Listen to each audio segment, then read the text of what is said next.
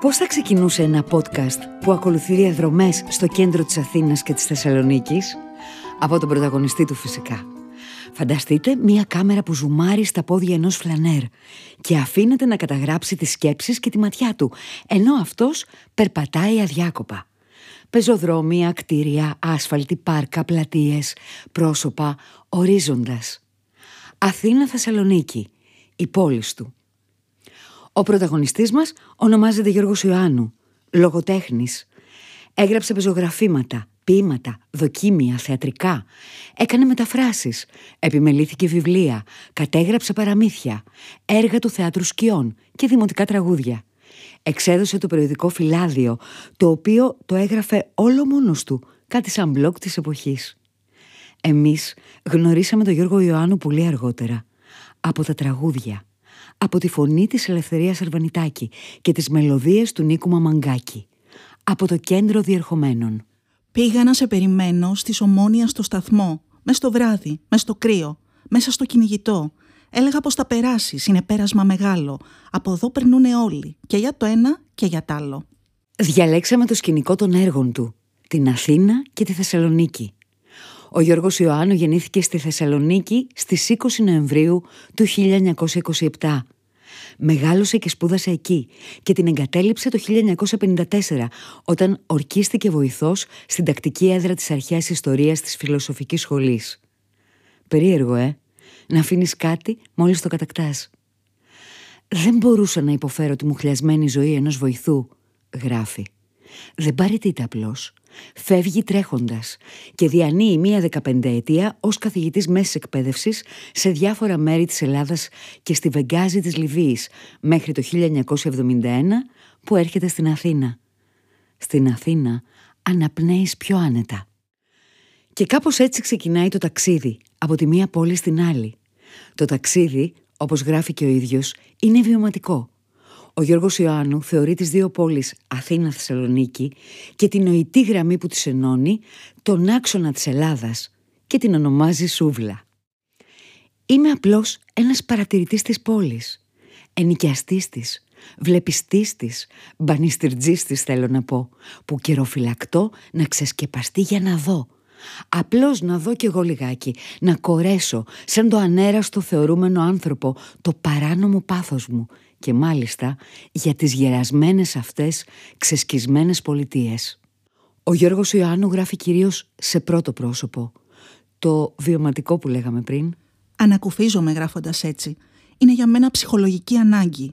Το γράψιμο και οι μακρινές βόλτες. Περπατώ και το πόδι μου χαίρεται». Περπατάει, παρατηρεί, γράφει και καταγράφει. Την ανθρωπολογία των δύο πόλεων, τις φυλές των ανθρώπων, τις συνήθειες, τα στέκια, την κουλτούρα και την ιστορία τους. Παρακολουθώντας τα βήματά του, μπαίνουμε κι εμείς στην ιστορία της μεταπολεμικής Ελλάδας. Χωρίς τουπέ, χωρίς πόζα. Υπήρξε λάτρης του συγκεκριμένου και του ξεκάθαρου. Για όλους αυτούς τους λόγους, ο Γιώργος Ιωάννου είναι ο πρωταγωνιστής μας σε αυτό το podcast που όλο όλο τρέχει. Από τη Θεσσαλονίκη στην Αθήνα και τούμπαλιν.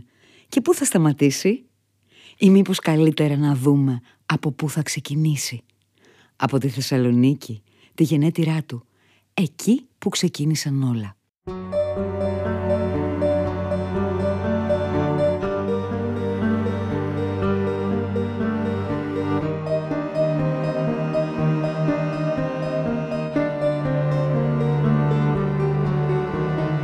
Η αιτία ήταν πάντα η Θεσσαλονίκη, ο σύνδεσμός μου με αυτήν. Είναι ένας ερωτισμός, πώς να το κάνουμε, ένας σκέτος ερωτισμός. Τελικά, ο ερωτισμός προς τους ανθρώπους που χάθηκαν. Χάθηκαν, εξαφανίστηκαν, δεν ξέρω τι έγιναν. Τόσοι και τόσοι άνθρωποι που λίγο ή πολύ ερωτευτήκαμε από την νεανική μας ηλικία έχουν εξαφανιστεί. Ή μάλλον, έχει εξαφανιστεί η μορφή τους, εκείνη που ερωτευτήκαμε. Υπάρχει όμως αυτή η πόλη. Υπάρχει ο τόπος. Υπάρχει το σημείο, η γωνία που τους περιμέναμε, στο ραντεβού που τους γνωρίσαμε. Ο Γιώργος Ιωάννου μεγαλώνει στη μεσοπολεμική Θεσσαλονίκη. Τα βυζαντινά τείχη, οι τουρκομαχαλάδες, τα παραγκόσπιτα των προσφύγων, η οδός Ευρυπίδου με το φύρδιν μίγδιν καλτερίμι της, η Αγίου Δημητρίου με το ξακουστό καφενείο της στο Σκοπό, η Διαγώνιος, το Καπάνι, η πλατεία Αγίου Βαρδαρίου, τα λαϊκά σινεμά, ο σιδηροδρομικός σταθμός. ο παλμός μιας πόλης που ζωντανεύει μέσα από τα γραπτά του τον απόϊχο μιας άλλης εποχής. Οδός Ευρυπίδου. Εκεί μένει η οικογένεια τη δεκαετία του τριάντα, σε ένα πρώην τουρκόσπιτο, στην πάνω από την Εγνατία πόλη. Την οδό Ευρυπίδου ο Ιωάννου τη διασώζει στα γραπτά του. Τη βάζει να πρωταγωνιστεί στο πεζογράφημα που ανοίγει το βιβλίο του «Το δικό μας αίμα». Την ονομάζει τόπον λεγόμενων λιθόστρωτων, δηλαδή δρόμο στρωμένο με κυβόλιθους, κοινός καλντερίμι. Στα κείμενά του μιλάει για την καθημερινότητα των κατοίκων της οδού Ευρυπίδου, για τη λαϊκή ψυχή, πρόσφυγες που παλεύουν να ορθοποδήσουν χωρίς να το βάζουν κάτω. Ζωές με φωτεινές και σκοτεινές πλευρές, αλλά και μικρά κωμικοτραγικά περιστατικά, στα οποία πρωταγωνιστούν τις περισσότερες φορές οι γάτες της γειτονιάς, που αρπάζουν τα φαγητά μέσα από τις κατσαρόλες και οι νοικοκυρές τραβάνε τα μαλλιά τους. Τις γάτες τις ονομάζει πληγή και τα σπίτια λιστοκρατούμενα από αυτές. Έτσι περιγράφει την προπολεμική εποχή στα πρώην τουρκόσπιτα με τις μεγάλες αυλές στη Θεσσαλονίκη. Αθήνα, αρχαία αγορά, αέριδες στην πλάκα, οδός Πολυγνώτου. Εκεί βρίσκεται το σπίτι της γιαγιάς. Γι' αυτό το σημείο της πόλης ο συγγραφέας θα μιλάει πάντα σε χρόνο παρόντα, ενεστώτα.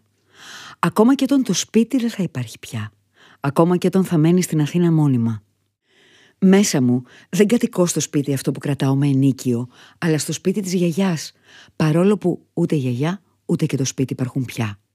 Η πλάκα και η αρχαία αγορά είναι οι ξέγνιαστες βόλτες του, οι παιδικές του μνήμες. Πολλά χρόνια αργότερα, ένας αρχιτέκτονας αρχαιολόγος αποκαλύπτει ότι στο σημείο του σπιτιού προϋπήρχε η εκκλησία της Παναγιάς της Κυράς, που κάηκε από τους βομβαρδισμούς των Τούρκων στην πολιορκία της Ακρόπολης. Τόσο κοντά βρισκόταν το σπίτι στον Ιερό Βράχο. Κι έτσι εξηγούνται και τα περίεργα βαθουλώματα στους τοίχους, από τις εσοχές και τις κόγχες της εκκλησίας. Κι αν ποτέ περπατήσεις στην πλάκα και συναντήσεις την οδό Πολυγνώτου, να ξέρεις ότι πήρε το όνομά της από τον αρχαίο Έλληνα ζωγράφο που καταγόταν και αυτός από την Ανατολική Θράκη, όπως και ο Γιώργος Ιωάννου. Θεσσαλονίκη, πρωτεύουσα των προσφύγων. Μεγάλα τουρκικά σπίτια όπου μένουν πολλές οικογένειες μαζί. Μοιράζονται την κουζίνα και παράλληλα ατέλειωτες ώρες συγκατοίκησης και διηγήσεων. Δεν έβλεπες τίποτα άλλο παρά να κάθονται στις πόρτες τους και να διηγούνται ιστορίες. Και η πόλη το σήκωνε αυτό το πράγμα. Ήταν μια πόλη με όλη εκείνη τη μυστηριακή βαλκανική αρχιτεκτονική, με εκείνα τα ξύλινα σπίτια, τα οποία βέβαια μπορεί να ήταν μικρότερα από τις σημερινές πολυκατοικίες, αλλά έδιναν πολύ περισσότερο την αίσθηση του μυστηρίου, με τα υπόγεια, με τα ανήλιαγα δωμάτια, με τις άλλες γεμάτες ιστορίες αόριστες για τους Τούρκους που κατοικούσαν πριν εκεί μέσα, για κάποιο έγκλημα που είχε γίνει εκεί. Η πόλη ήταν γεμάτη φαντάσματα και αγίους. Και να είμαστε στην κατοχή. Από παντού ακούγονται οι σιρήνες του πολέμου. Η μητέρα του με τα τρία της παιδιά βρίσκει καταφύγιο στο σπίτι της οδού Πολυγνώτου στην Αθήνα. Κατεβαίνουν από τη Θεσσαλονίκη με το τρένο.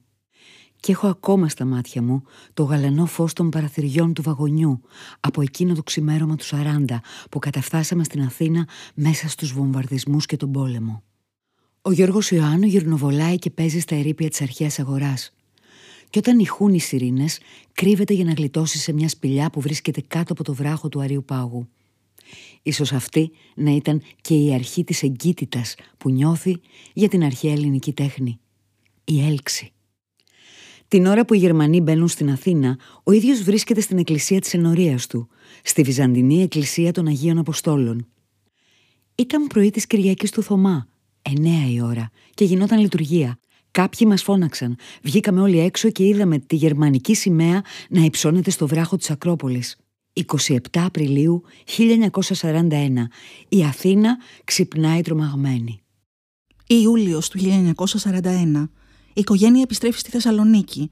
Όχι με τρένο, οι περισσότερες γέφυρες έχουν ανατιναχτεί, με ένα καΐκι, πραγματικό καριδότσουφλο. Το σπίτι της οδού Ευρυπίδου δεν υπάρχει πια. Έχει καταστραφεί από τους βομβαρδισμούς των Ιταλών. Η οικογένεια μετακομίζει στην οδό Ιουστινιανού, σε ένα ψηλό σπίτι κοντά στην Παναγιά Χαλκαίων. Το διαμέρισμα είναι στο τελευταίο πάτωμα. Εκατό σκαλοπάτια μετράει για να ανέβει ο Γιώργος Ιωάννου. Εκεί μπαίνει στην εφηβεία, εκεί διαμορφώνεται η προσωπικότητά του.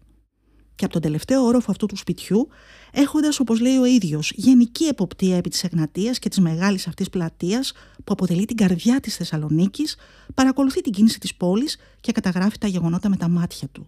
Και αργότερα αυτά γίνονται υλικό και εικόνες στα κείμενά του.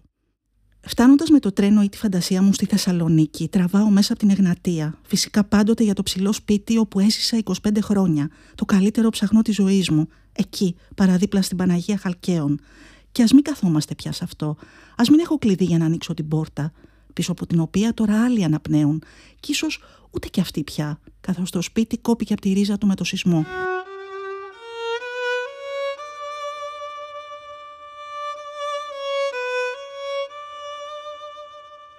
Τα τρένα. Αθήνα, Θεσσαλονίκη, σιδηροδρομικός. Όχι, όχι οδικός. Σε καμία περίπτωση. Ο πρωταγωνιστής μας συχαίνεται τα αυτοκίνητα. Το φρικτό ιδιωτικό αυτοκίνητο, γράφει, που μαζί με την οικογένεια κουβαλάει και όλον εκείνον τον οικογενειακό εγωισμό που τόσο άπλεστα απορροφούν και εκφράζουν τα παιδικά μάτια, κοιτάζοντας τους άλλους με έπαρση μέσα από τα τζάμια. Ούτε να το ακούσω καν. Το ταξίδι είναι αέναο.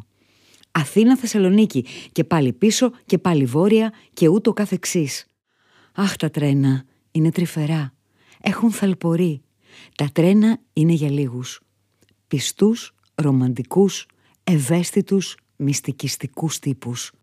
Αυτά έγραφε, αυτά πίστευε ο Γιώργος Ιωάννου. Ο πατέρας του ήταν μηχανοδηγός στον ΟΣΕ. Ενδεχομένως, η σταθμή των τρένων ήταν γι' αυτόν απάγγιο. Υπάρχει μια ιστορία στο πεζογράφημα «Τα σκυλιά του Σέιχ Σου». Όταν ήταν μικρός, έστεινε αυτή μες τη νύχτα για να ακούσει τον πατέρα του να σφυρίζει με την ατμομηχανή. Τα σφυρίγματα ταξίδευαν πάνω από την πόλη και απευθύνονταν αποκλειστικά σε αυτόν. Αν σφύριζε τρεις φορές, σήμαινε «γιο-ρι-κα». Αν πάλι σφύριζε πέντε φορές, τότε σήμαινε «γιο-ρι-κα-κι-μου». Και ο πατέρας ήθελε κάτι να του πει ή να του δώσει. Και ο Γιώργος Ιωάννου έπρεπε να τρέξει στο σταθμό να τον ανταμώσει. Τα τρένα του Γιώργου Ιωάννου έχουν τζάμια αχνηστά, ζεστές ιστορίες, ανέκδοτα λιγάκι σκαμπρόζικα, γελάκια τρανταχτά. Έχουν μια γλυκιά ταλαιπωρία που λύνει αυχένες και γόνατα. Έχουν μουσικές. Συνήθως κάποιος μερακλής βάζει ρεμπέτικα που όμως μπερδεύονται και κομματιάζονται μέσα στην υπόκριση από τις ρόδες. Κι αν η διαδρομή έχει προορισμό τη Θεσσαλονίκη, τότε οδεύουμε προς τους χώρους των παιδικών μας χρόνων ή εκεί όπου μας αγαπούν και μας αντικρίζουν σαν παιδιά ακόμα, όπως γράφει.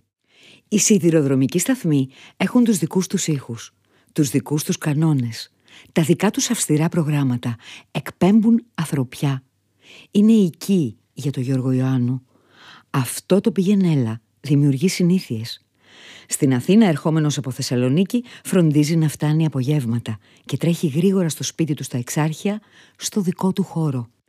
Ενώ αντιθέτως, στη Θεσσαλονίκη φτάνει τα ξημερώματα και όσο προχωρά προς το κέντρο της, ξεκινώντας από το σταθμό, επιβραδύνει το βήμα του. Θέλει να χαζέψει εδώ και εκεί, να κοντοσταθεί, να φάει μια μπουγάτσα και να παρατηρήσει την πόλη του, το τραχύ της τοπίο, τη θαμπάδα της, την κοιμισμένη ακόμα ερωτική ομορφιά της, τον εργατό κοσμό της. Και όταν το τρένο φτάνει στον προορισμό του, τότε παραδίδομαι στη μαγεία της πολιτείας που πατώ. Και κατέχομαι από άφατη χαρά. Όταν δεν με περιμένει κανείς στο σταθμό, ελάχιστος πια αυτός ο κίνδυνος. Και όταν δεν έχω βαριές αποσκευές, για να είμαι υποχρεωμένος να αναζητώ αυτοκίνητο, λεωφορείο ή ταξί. Αλλά με το σάκο μου στο χέρι ή με τα χέρια μου στις τσέπες, σαν ένας ανέμελες νεαρός, όλα αυτάρκεια και έπαρση, τραβάω να ξαναβρω το σπίτι.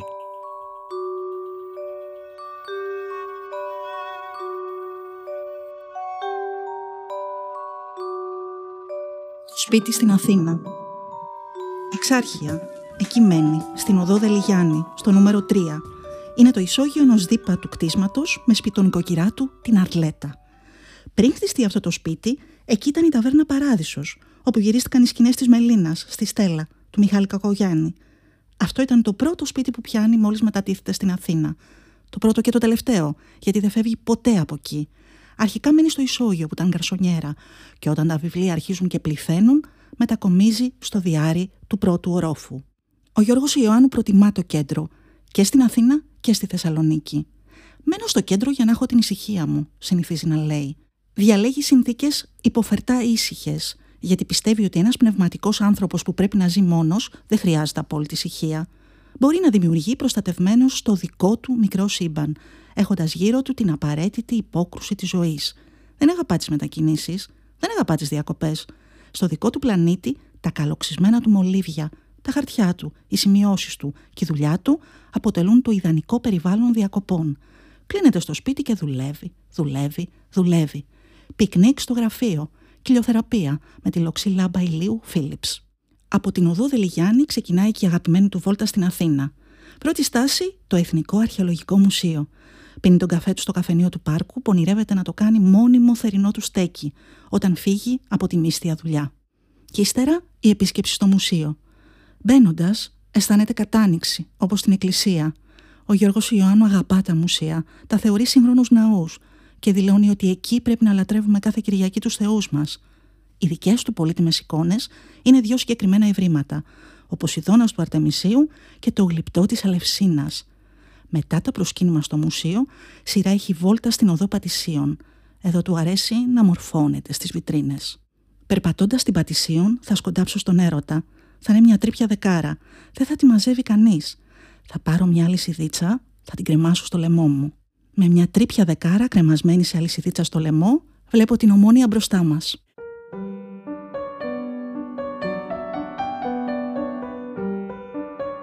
Η Ομόνοια. Οι μεγάλοι δρόμοι κυλούν προς την Ομόνοια τις Κυριακές, όπως οι ποταμοί για τις θάλασσες ή τα ποτάμια. Οι επαρχιώτες έχουν τη σπαρταριστή πλατεία περιπολού, όλο ένα εκεί συχνάζουν, και μόνον από κανέναν κρυόμπλαστο, εντόπιο, πληροφορούνται έκπληκτοι καμιά φορά ότι η πλατεία αυτή δεν είναι καθώς πρέπει. Η αλήθεια είναι ότι λιγοστοί επαρχιώτες, και όχι πάντως οι καλύτεροι, έχουν ξανοιχτεί και ως το Σύνταγμα, την κρυότερη πλατεία που υπάρχει, αν βέβαια αποτελεί πλατεία αυτό το κλιμακωτό συνοθήλευμα. Παρόλα όσα κρυφοσυμβαίνουν και στην Ομόνοια, και δεν υπονοώ τα ερωτικά βέβαια καθόλου, η πλατεία του Αγίου Βαρδαρίου στη Θεσσαλονίκη μας δεν έχει τη φήμη αυτή. Έχει κατώτερη. Μολονότι είναι πολύ πιο εντάξει χώρος. Ίσως γιατί δεν διαθέτει κτίρια μνημιακά, απ' έξω κούκλες και από μέσα πανούκλες. Νερά και πίδακες, καφετέριες πονηρές, πάνω και κάτω και στα καταχθόνια. Η Ομόνοια του Γιώργου Ιωάννου, μία ολόκληρη σπουδή.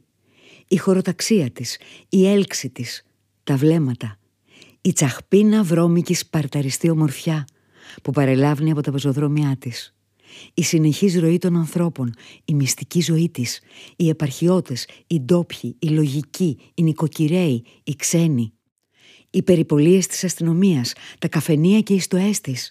Είναι πολλές οι ποικιλίες των ανθρώπων στην Ομόνοια και ξέρω πώς τους ονομάζουν, πώς τους κοιτάζουν, πώς τους συμπεριφέρονται, πώς τους φακελώνουν και πώς τους κυνηγούν.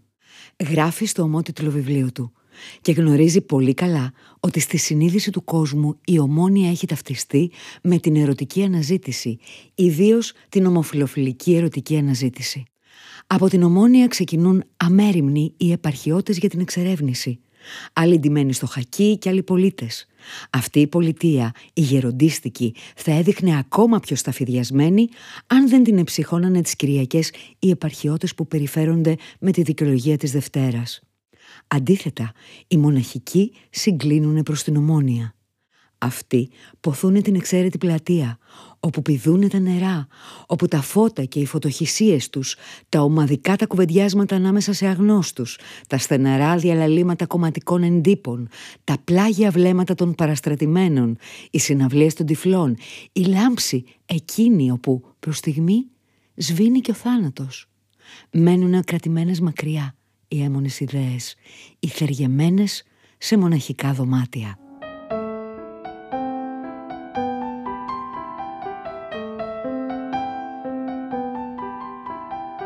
Πλατεία Βαρδαρίου. Για να εισχωρήσεις στην πόλη της Θεσσαλονίκης ερχόμενος από το σταθμό, ανάγκη σχεδόν απόλυτη να περάσεις από την ερωτική πλατεία Βαρδαρίου. Κάτι ανάλογο, μα πολύ ευπρεπέστερο από την Ομόνοια, την οποία άλλωστε δεν είναι καθόλου απαραίτητο να διασχίσεις μπαίνοντας στην Αθήνα. Το Βαρδάρι είναι χώρος ερωτικός όλες τις ώρες της μέρας, μα πιο πολύ το απόβραδο. Τη νύχτα ερημώνει σχεδόν, ή μάλλον τα πεζοδρόμια του γίνονται περάσματα. Ενώ στην Ομόνοια η κίνησος αργά είναι αδιάκοπη και τα κοντοστεκάματα στο πεζοδρόμιο φαινόμενο εξαιρετικά συνηθισμένο, μια και ο χώρος αποτελεί σημείο ποικίλων συναντήσεων, διασταυρώσεων και σμιξιμάτων συγγενών και φίλων από την επαρχία. δεν θεωρείται καθόλου επιλήψιμο να περνάς από την αμαρτωλή ομόνοια. Ενώ από το Βαρδάρι να περνάς είναι και παρά είναι επιλήψιμο και ανήκουν στο να ορίζεις εκεί τα ραντεβού, μάλιστα ώρες και μέρες που είναι κλειστά τα καταστήματα. Και όσο μακραίνουν τα βήματα, ανοίγονται οι πόλεις διάπλατα.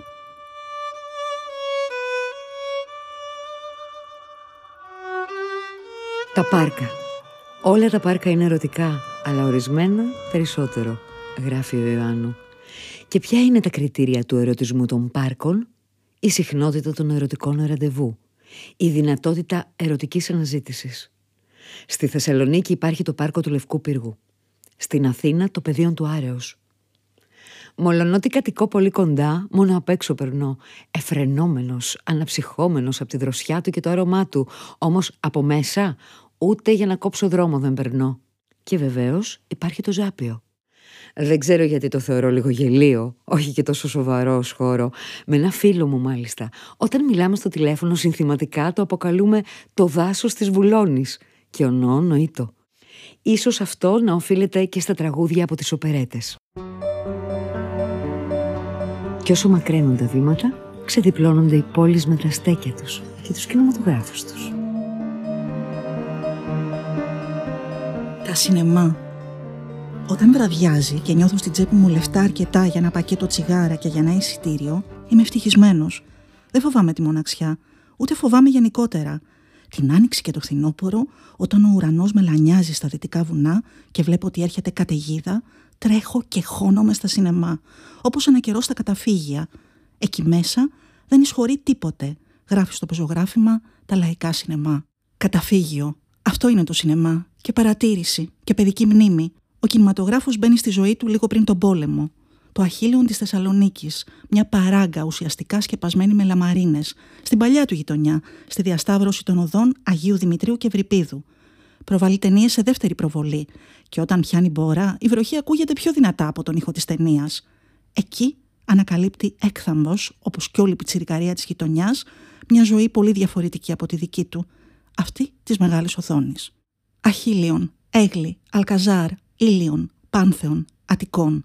Από τη μία, η θρησκευτική κατάνοιξη των λαϊκών σινεμά της πλατείας Βαρδαρίου, που μοιάζουν με θείες λειτουργίες μέσα σε ουρητήρια, και απ' την άλλη, η κατάσταση ανευλάβειας που επικρατεί στα σινεμά της Ομόνοιας. Αυτά που θα ανακαλύψει αργότερα, στα χρόνια της ενήλικης ζωής του στην Αθήνα, την περίφημη Αλάσκα και το Ροζικλέρ, στην αρχή της Πατησίων. Τα καθεαυτού λαϊκά σινεμά βρίσκονται στους μεγάλους εμπορικούς δρόμους, κοντά στις αγορές και στα πρακτορία αυτοκινήτων. Κατά κανόνας σε αυτά δεν συχνάζουν γυναίκες, κι όμως είναι γεμάτα άντρες από το πρωί. Τις καθημερινές έχουν πολύ κόσμο, ιδίως όταν παίρνει να βραδιάζει. Τότε καταφτάνουν οι χτίστες, οι σιδεράδες, οι σοφέριδες, οι μικροϊπάλληλοι, οι φαντάροι. Ο Γιώργος Ιωάννου παρατηρεί την ανθρωπογεωγραφία των κινηματογραφικών αιθουσών, τις αντιδράσεις του κόσμου. Στις κωμωδίες επικρατεί καλή διάθεση. Τα αστυνομικά και τα γκανγκστερικά δημιουργούν ατμόσφαιρα φοβίας. Πέφτει μια υποψία. Και στα ερωτικά ακούγονται κραυγές και χυδαιότητες. Ποτέ δεν θα ξεχάσω τι κατάσταση είχε δημιουργηθεί κάποτε που έβλεπα τους εραστές του Λουί Μαλ. Είχαν πλέον αφηνιάσει, γράφει. Και όσο μακραίνουν τα βήματα, ανοίγει το κάδρο και φωτίζεται η σχέση του Γιώργου Ιωάννου με τις δύο πόλεις.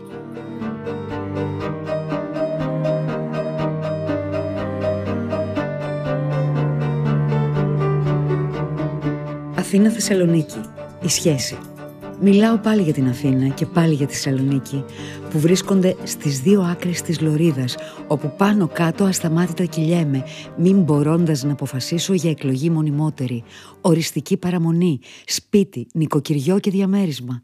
Κι ολοένα ανακυμαίνομαι, να τριγυρνάω στην Αθήνα και για τη Θεσσαλονίκη να παραμιλώ, να ζω στη Θεσσαλονίκη και για την Αθήνα να κολλάζομαι. Οι δύο πόλεις, πόλεις αδελφές, τον τραβολογούν ασταμάτητα, ακατάπαυστα. Η Θεσσαλονίκη.